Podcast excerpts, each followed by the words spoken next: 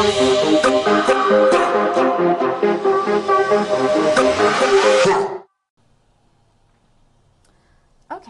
so I'm back, and I wanted to today share a story about a young man that contacted me on Instagram when a site called Open Abisha posted me and my wife and my story.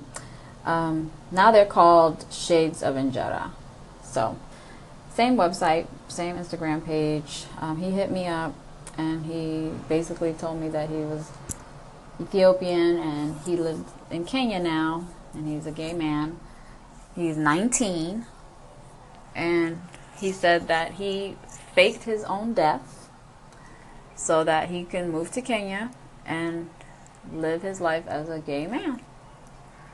So, I mean, 19. Like, I can't even imagine what I would have done at 19 if I realized what I know now. But obviously, that's what he felt he had to do in order to just live, like, without being harassed or even harmed. And it's just crazy.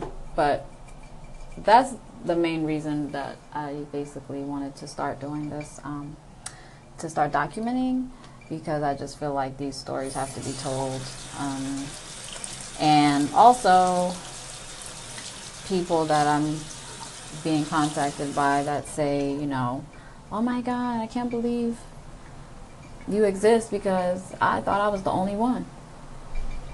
And I know how that feels, because I felt that way. Like, I literally was like, oh my God, I'm like the only person in this whole culture, whatever country, because we're just so taught to, sorry, that's water. We're so taught to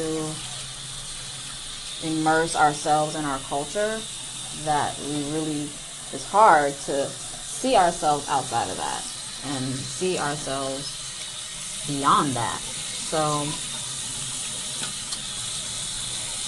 you really feel like, oh my God, I'm going to be an embarrassment to my culture. I'm going to be an embarrassment to my family.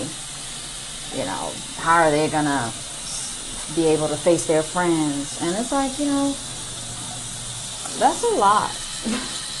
You can't really be responsible for all of that, especially as a young person that's still trying to figure out who you are. Like, you don't have time to be worried about how people think about your parents or how your family thinks about this. And I mean, it would be nice if we had that time, but we really don't, because we're so busy trying to heal and figure out and just all the stuff that, you know, we don't do because we're so worried about everybody else. And that's really been my story. Like, I inherited the people-pleasing disease. Yes, I admit it. And I'm tired of it. It's not. First of all, nobody's ever pleased. That's just number one. And number two, like, I neglected myself in that process. So I definitely want to tell my story, because I have been told to shut up about it. That's just basically what it boils down to. You tell me not to do it, I'm just going to feel like, okay, I'm going to do it. And ever since I came out to my family, I've basically been encouraged to go back in the closet. And that's just not somewhere I'll ever go. Thanks for listening. I'll be back.